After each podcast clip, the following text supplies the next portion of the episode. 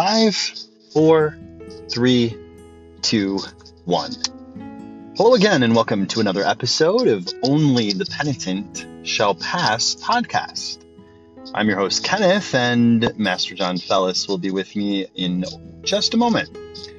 As always, sound a little bit like a broken record, but we really do appreciate and we always want to open the episode by thanking our listeners for sharing our podcast with your friends and family and relatives. I cannot emphasize enough how thankful we are because each week the numbers of listeners grow and we are entirely indebted to you, our listeners who've shared our podcast.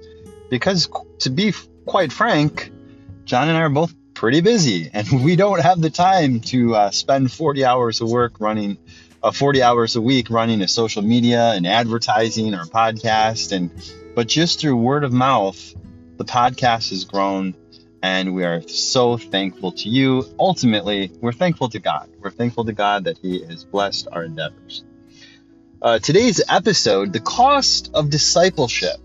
We're going to build off of Dietrich Bonhoeffer's book, which was written quite a long time ago, and uh, and you can find us before we get get to the podcast. Let me remind you, you can find us on the web at www.onlythepenitent.com.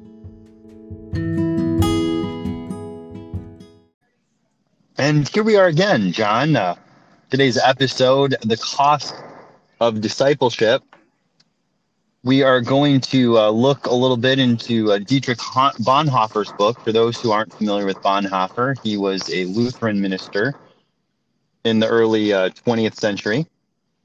And uh, Bonhoeffer was eventually executed by the Nazis. Uh, wh- how did you come to uh, learn about Bonhoeffer and his book, John? Did it just, you, you were at a bookstore one day and it fell off the shelf? Yeah, uh, more or less. Um, no, I just heard people talk a lot about him.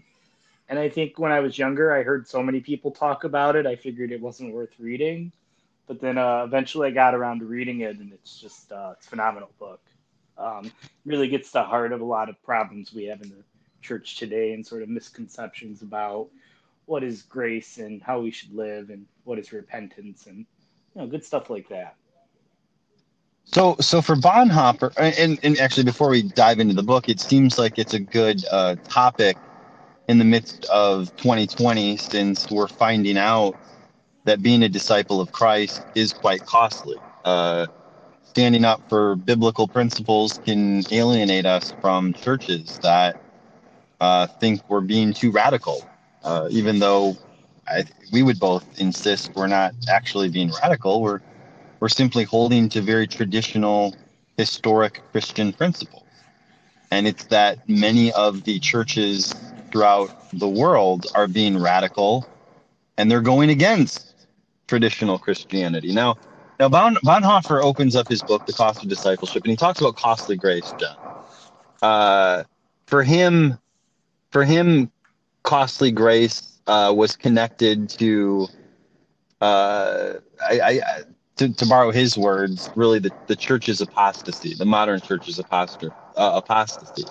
Uh, so uh, if I'm, I'm going to read from him uh, the book, he writes, "The world finds a cheap covering for its sins. No contrition is required. Still less any real desire to be delivered from sin. Cheap grace means the justification of sin without the justification of the sinner.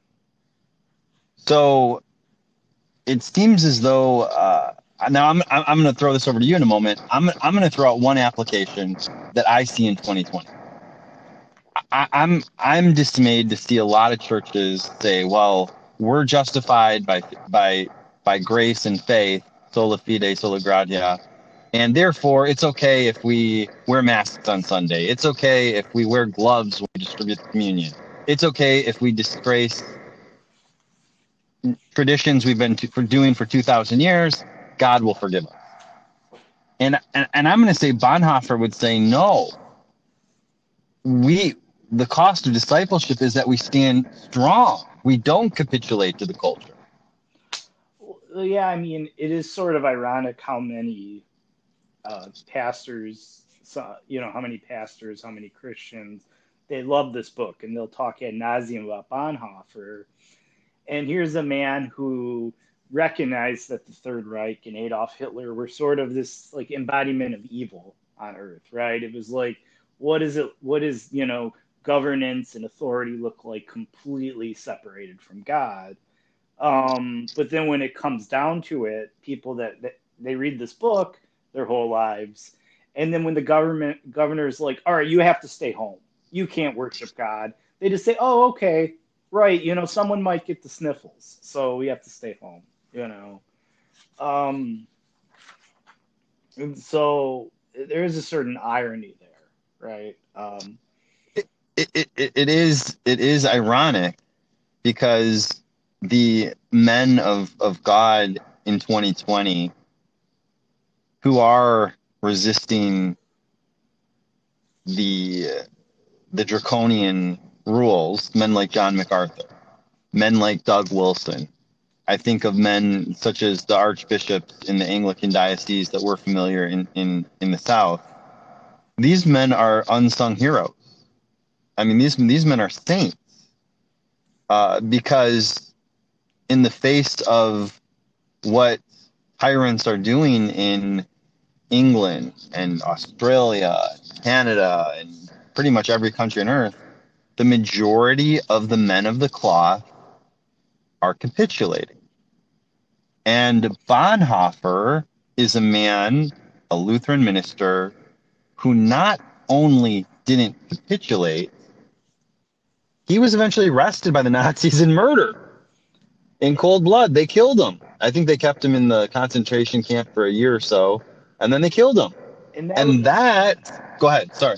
Oh, I was just going to say, and that was after he had already fled and went to New York, where he was going to teach, and he felt there was something wrong in his spirit. He's like he thought I have to be back in Germany, opposing this evil in some way, and he went back and he opposed it and you know to the death. For for Bonhoeffer, he goes on to write about discipleship and obedience. He he writes, "Only he who believes is obedient, and only he who is obedient believes." And I want to tie that into what Jesus said. Uh, so many people have always asked me, because I, have done, I've worked so much in the counseling field, uh, the subject of friendship comes up, and people will ask, "Well, how do you know who your true friend is?" And I, I always quote Jesus, and Jesus says, "You are my friend, you who are faithful until the end." And I, am going to tie that verse of Christ into what what Bonhoeffer's saying here. And Bonhoeffer's saying is, if you're a believer, you're going to be obedient to the words of Scripture. You're going to resist paganism and if you're obedient to scripture and you resist paganism, then you're a believer. Yeah, you can't you can't separate the two. There's a sense where the word faith, the word fide, right, in the Latin, or pistis in the Greek, has to do with loyalty, trustworthiness, right? So there's not there's certain there's a certain way you live your life that accompanies faith so faith is a certain knowledge, right? So you might know that you're saved by faith, that you're justified by grace, so on. You might know these doctrines. You believe that God is one, right? Who is that? Is it the Apostle James or is that Jude? Oh well, the demons they they believe as much and they tremble, right? So just this knowledge in your mind isn't enough. And I think that's part of what Bonhoeffer's getting at and when we go back and we read through the Gospels, it seems very obvious because Jesus is constantly giving commands, very particular commands. You know, he says, sure. Um, Bonhoeffer, he, he's talking about the call of Levi, who's the tax collector. And what is Jesus? He just says to him, Come follow me. And then the next scene, Levi has left left the tax collecting booth and he's sitting there with Jesus. So Bonhoeffer, he likes to he points out that a lot of theologians they want to separate these two scenes. well, no, no man would ever do that, right? No one would ever just follow another man and leave leave his life behind and leave his job. Levi was making good money, right? Well, right. Um, but the the truth of it is that you can't separate that. Where when the Messiah, when Christ says, "Follow me," some men they just get up, they leave everything, and they follow him. And I think that's the sort of heart of the book here, right? And that's I- what discipleship means. I'm reminded of the disciple Jesus calls, and that he responds to Jesus says, "First, first let me go bury my father, and then I'll follow you." And from what I understand, the proper exegesis of that scripture is is not that the man's father had recently died, and he needed to go bury the father literally in a funeral, uh, because but that the man said, "Well, I, I'm I'm the heir to my dad's estate. I need to wait until he dies so I can take care of the estate and then get things in order. And then once everything's order, in order, then I'll follow you." Jesus' response to the man is, "Let the dead bury the dead. You know, come follow me." And that's a that's a high cost. It means you need to focus on Christ first and if I could take this into a, into a a particular area that, that I was thinking, I've had a lot of conversations for the last couple decades with people, and it's always befuddled me how the number one reason people move is always because of uh, a house. They, there's a particular house they want to buy, and then they move. now, now the second move is because of work. The second reason people move is because of work. Um, and what's odd to me about both of those is that as a Christian, it would seem like our primary motivation in everything we do should be the church, the body of Christ, right? Not like work would be secondary. Uh, our house would be secondary. I'm our attitude should be, well, I'll I'll live in a little shack if God wants me to to be in this particular city to serve Him, right? Am I am I going in a weird direction? Well, no, I think that's a good direction. Uh, how many people think? I mean, we could think of a million examples, right, to serve us, but yeah, how many people think, oh, I'm going to buy a house that's close to the church so I can spend more time in community with my brothers in Christ, right? Nobody, very few people do that, right? The reason is always like, oh, we like this house, right? Or this neighborhood seemed nice, something along those lines. But, but we can think of a million examples of that. So, The Bonhoeffer goes on to say, uh, obedience to the call of Jesus never lies within our own power. If, for instance, we give away all our possessions, that act is not in itself the obedience he demands. In fact, such a step might be the precise opposite of obedience to Jesus. Uh, the step into the situation where faith is possible is not an offer we can make to Jesus, but always his gracious offer to us. So, so Bonhoeffer's clear, thoroughly reformed uh, in that regard. Doesn't mean that's the only way to look at Scripture. I'm reformed, but I'm a very laid back, reformed theologian. Uh, but I, I, I do think that's important because this way God gets the glory. I don't think uh, St. Francis would have said, Look at what I've did in my vow of poverty, and I've given up my materialism. I think St. Francis would say, God called me to do that. That's a that's a big distinction. yeah, I think in most of the saints throughout church history, they sound reform in some way. So they, when you ask them about their walk with Christ, it sounds basically what the Reformed doctrine is. No, every God did everything. It was all God. I'm humble. Yeah, I'm trying to be humble, humble, but I'm sinful and I can't do it on my own, right?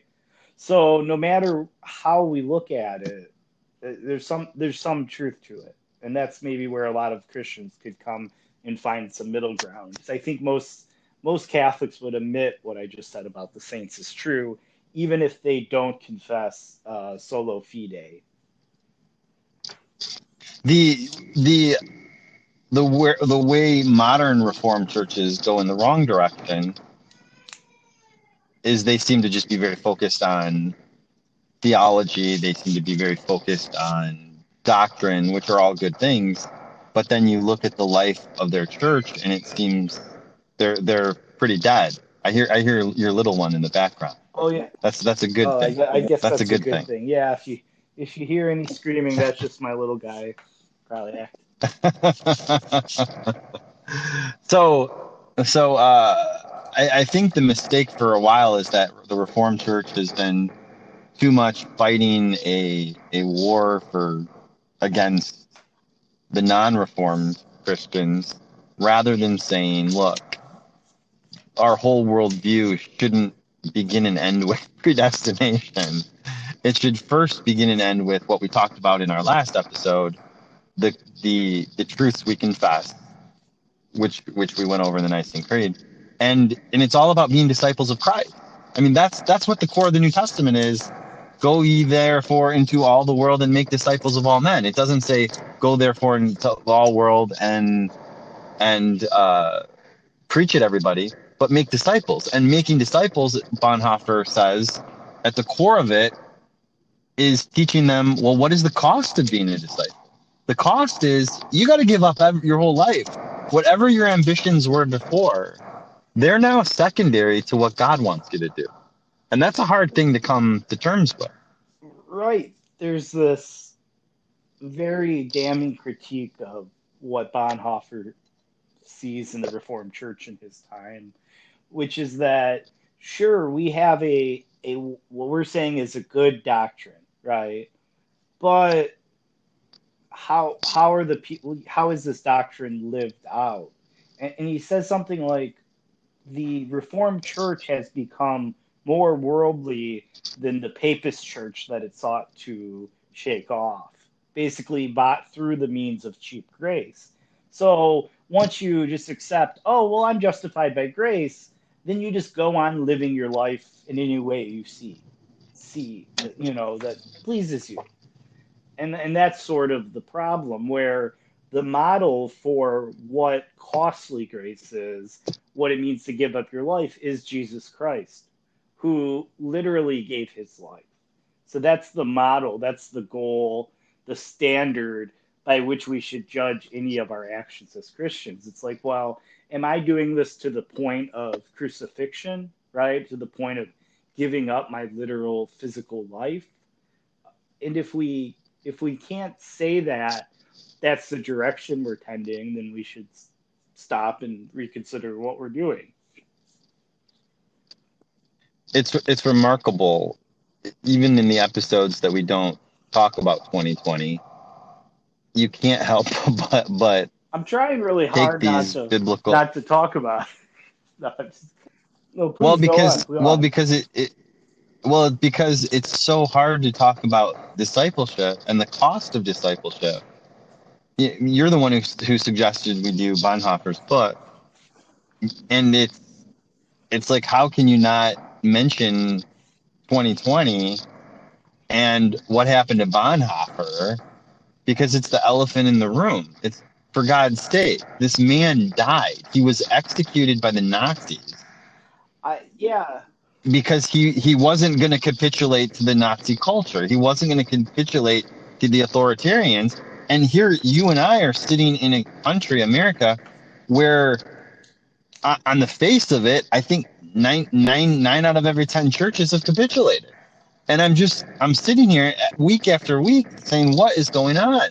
Are there really this few true churches that are going to remain faithful to the to the creeds and the confession and the historic traditions? and and tradition's a big word there because they're not even being faithful to traditions when they alter the traditions and add mass to the sunday worship well, I think I think it's hard for people to get a whole historical perspective on this. So it sounds like you're comparing what's happening now to Nazi Germany, and to which I would say yes, that's a very good comparison. But I think a lot of people they would say, well, I don't see 100, you know, 10 million, 20 million people murdered. Well, the majority of those murders took place during the war. Hitler was in power for 10 years or something. Like the Nazis weren't half as evil on day one as they were on the last day. I mean, maybe they were in spirit, but the evil, it grows and it grows. And so Bonhoeffer, the longer he fought against the Nazis, the more evil he realized they are. So I think I think if we could stop and just say, okay, whatever's going on, it's trying to destroy the church, one, which should be of the utmost importance to Christians, but it's trying to destroy our entire way of life in America, both the good parts of it and the bad parts of it. And so, if we're not at least thinking, like, well, where should I stand in this? Rather than saying, oh, I'll just go along with it. Like, oh, they're just trying to keep people safe. Well, that's what tyrants always said. No tyrant has ever said anything else. No, we're just doing this for your benefit. You know the tyrant doesn't come out and say oh okay well you know what? Um, i'm evil and i'm going to take all your rights and take everything for myself and you should be okay with it. They, they don't say that right? They say oh this is for your good. For for those who might wonder kenny you're just are you kenny are you just living in a bubble? I, I just wanted to throw this out there uh, i'm i am actually in regular conversation with uh, people who disagree with me about wearing masks on Sunday. Uh, uh, a minister who I've known virtually my whole life, uh, older older man of God, uh, who has been a very consistent Christian man in my life and has always been there for me. He called me up this morning and we had a conversation and he, his the parish he attends, uh, they wear masks on Sunday and and distance each other six feet apart. And uh, we've talked about this multiple times, he and I. And he, he calls me a little bit of a rabble rouser. He says it with affection in his voice. I know he's not being mean, but I'm open to talking to people who disagree with me. Uh, I just don't see any way around this and when I look at someone like Bonhoeffer, he was willing to die, and we're not even being asked to die. We're not. We're not being told in New York, New York, or Pennsylvania, or California. The ministers aren't being told that if you uh, don't wear a mask on Sunday, we're gonna we're gonna hang you. Now they might get fined. They might have health department Gestapo come in. I'm not sure what will happen, but they're not even being asked to die for the faith at this point. And that's what bothers me is that this isn't even the kind of persecution the early church faced when they were thrown into the Colosseum. It's remarkable. It is, that's a good word for it. Remarkable. Um, well, I, I guess it's the question is where does that leave all of us who have, I guess, what they would call now an alternative view of what's going on? Are we going to find some way to speak out like Bonhoeffer did? Or are we just going to sort of go along with it? Because, you know, yeah, I'll put it like this. I'll, try to like rephrase the point I was just making. Bonhoeffer, he spoke out against the Nazis for years, and they didn't immediately arrest him or kill him, right? The Nazis, they were very awful and cruel to people who weren't Germans but um, to people that were Germans, they didn't just immediately come and take you in the dead of night and kill you because you said a bad word about them. Now, by the end of the, but as time went on, the more you spoke against the Nazis, well, one word could get you thrown in jail. One word could get you killed. And that's so that's what ends up happening to Bonhoeffer because he wouldn't stop. And I think what's going on now in the world, right? And this is a global phenomenon. It's not just in America, not just in Europe, not just in China, it's everywhere in the world. There's certain people that have a similar philosophy to the Nazis. It sounds very different, but the, the core of the philosophy is this that we as humans can establish a society completely autonomous from God, completely for ourselves, where we give no glory to God, where we make all the rules, we make all the morals. Um, and that is the same sort of evil. Is it going to look the same as the Nazis? No, no, it's not. But it's the same thing at its foundation. So if we don't start right now and we say, okay, we're not going to put up with this. We're going to try to at least keep our country. I guess I can't speak for people in other countries. Then it could get that bad where you might say, oh, well, now I see how bad it is. I want to speak out. And it's, well, it's too late. There's not much you can do. You have to become a, a spy like Bonhoeffer. And most of us just aren't as uh, suave as all that, right? The Bonhoeffer talks about uh, the difference between carrying our yoke versus carrying the yoke of Christ. And many of us are weighed down, Bonhoeffer would say, by, I'll, I'll use my verbiage to modernize it a little bit. Uh, many of us are weighed down by, by burdens that are self inflicted. We choose to be stressed out about the color of of the walls in your house or what what where to what purchases to make and or things at work that we choose to allow to consume us. And here's what Bonhoeffer says when we're we're consumed by these own uh, burdens that are self-inflicted. He writes, "We we have a still heavier burden to carry, a yoke of our own choosing, the yoke of ourself. But Jesus invites all who travail and who are heavy laden to throw off their own yoke and to take his yoke upon them. And his yoke is easy and his burden is light. Under his yoke, we are certain of his nearness and communion. It is he whom the disciple finds as he lifts up his cross. So, so what? So what Bonhoeffer's saying, on the one hand, yes, the road to, to heaven is narrow. Few find it. The the road to hell is wide. the road to hell is paved with good intention. But the truth of the matter is, if we quit bearing the yoke of ourself and all of those self-inflicted burdens that we stress out about, the burden of Christ is actually a lot easier in, in many ways. It sounds crazy because we, we're, we're commanded to pick up our cross and bear it daily. But but the reality is the Christian who who frees himself of these self-inflicted worldly burdens in Christ, those burdens fall away, and now the Holy Spirit bears that for him. And that's that's awesome, yeah, right? No, that is awesome. Well, the the the worldly burdens there's always some element of sin in that in that you know worldly burden and we don't realize that's what's destroying us that's what's killing us that's what's making us miserable that's what you know is the source of all our problems is the separation from god. And so it's only through christ that we're reunited to god.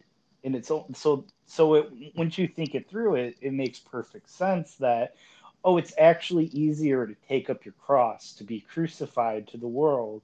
It's actually easier to do these things because it's achieving our final destiny to be with god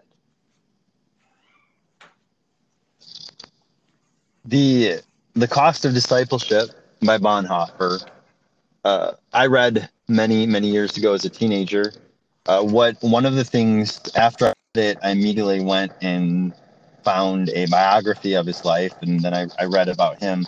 You touched upon it momentarily, and that was he was in New York. He didn't have to go back to Germany. He didn't have to go back to his people. He was from Germany. Bonhoeffer made that choice to go to the heart of the situation for the German people and he lost his life. That that is admirable. Not all of us are called to do the same thing that he he, he did. Uh, some of us are called to go and preach in in a strange land. Some are called to go back to their homeland. My I want to be clear that I don't know what individual Christians are supposed to do. And if anyone tells you they do, I, I wouldn't trust them. I wouldn't trust them. I would always go to the Holy Spirit and, and, and pray and, and seek out God's will for your life. Uh, so, so in everything we're sharing, in every podcast, what John and I are trying to do is shoot for the principle, the larger principle, not the particulars of what each individual Christian should do. And that's an important distinction to make because a lot of churches in the 20th century that I saw growing up, the ministers, the priests, they went in a, in a bad direction when they became too fo- focused on the particulars and got away from the principle. Yeah, there's, you know, we need to revive this notion of admonishment. So there's all these general principles that Christ lays down, and then we can get right out of the Gospels but you as a Christian have to figure out where you stand in all of this. Yeah, that's what he's just saying. Like, whatever you do, just follow Christ. He, he says uh, there's no content to this, which is one maybe a different way of saying exactly what you were just saying. I can't. When Christ calls you, no minister or Christian teacher can just give you the content of what that means. Okay, well, here are all the boxes you have to check off and you're good to go, right? Or here's the path, right? It's not like in when you're a kid, they say, okay, well, you're going to go to kindergarten, then grade school, middle school, high school, college. You get a job, you get married, you have a baby, you buy a house, you retire, you die. There's there's no such Christian program uh, similar to that. You're actually in the world, and Christ is going to demand all sorts of things from you. And he's going to show you them when you need to see them. And you have to follow them. And you have to get rid of yourself your self-love die to yourself and just go and do them take up your cross which as kenny pointed out is actually easier than any other worldly scheme as amazing as that sounds even the most luxurious life you can imagine in the world is much harder than to carrying the cross. The the last uh, before we wrap up here, the last uh, aspect of Bonhoeffer's book I wanted to uh, address is uh, I'm going to read a little bit of a commentary by Oosterhoff. He writes about Bonhoeffer's book and bon, about Bonhoeffer. Oosterhoff writes Bonhoeffer's intensive reading of the Old Testament caused him to stress the importance of the present earthly natural life. We live in the present in what Bonhoeffer called the penultimate, namely that which comes before the last thing. And from this position, we anticipate the ultimate, that is, the resurrection of the dead in the world to come. We've talked about this before, John, uh, what Oosterhoff is getting at, that we don't want to be the type of end times Christians who say, This world is not my home. I'm just a passing through. My treasure lays beyond the blue. That's fine. That's true. We're storing up treasures in heaven. But we don't want to forget the other parts of Scripture that say God placed us here in this earth. Supposed to tend the earth. We're supposed to, to treat the earth properly. We're supposed to treat our communities properly. We're supposed to live in the present and build, contribute to building the kingdom in the present. The, the kingdom is both a present reality and a future reality. And you, you were talking about this in a conversation off the air earlier today, I believe. Yeah, I don't, I don't know if this is exactly what I was mentioning earlier, but there's this ancient Christian saying, it's, it goes, we are in the already, but not yet. So, what the kingdom is already present. It's already here. God is already redeeming all of creation through the resurrection, but it's not yet. We, it's not yet manifest to us, right? This is we have this other ancient term, the parousia, right? Well, what does that mean? It means the manifestation. It, it means that on the last day, God's gonna make clear what everything is. So we kind of live in this in between time, like it's ever since the days of Christ, we've been living in the quote last days. I think that's very important like these are the last days of all of the earth, of all creation. And we're just waiting at any moment for Christ to come back. And so we one, we live as if he could come back at any moment. But true, we actually are actively trying to build up his kingdom here. We're trying to make that already present, even though it's not fully yet here. Well said. That brings us to the end of the broadcast. You can find us on the web at onlythepenitent.com. You can email us.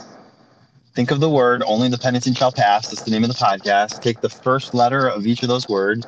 The email is otpsp at protonmail.com. Once again,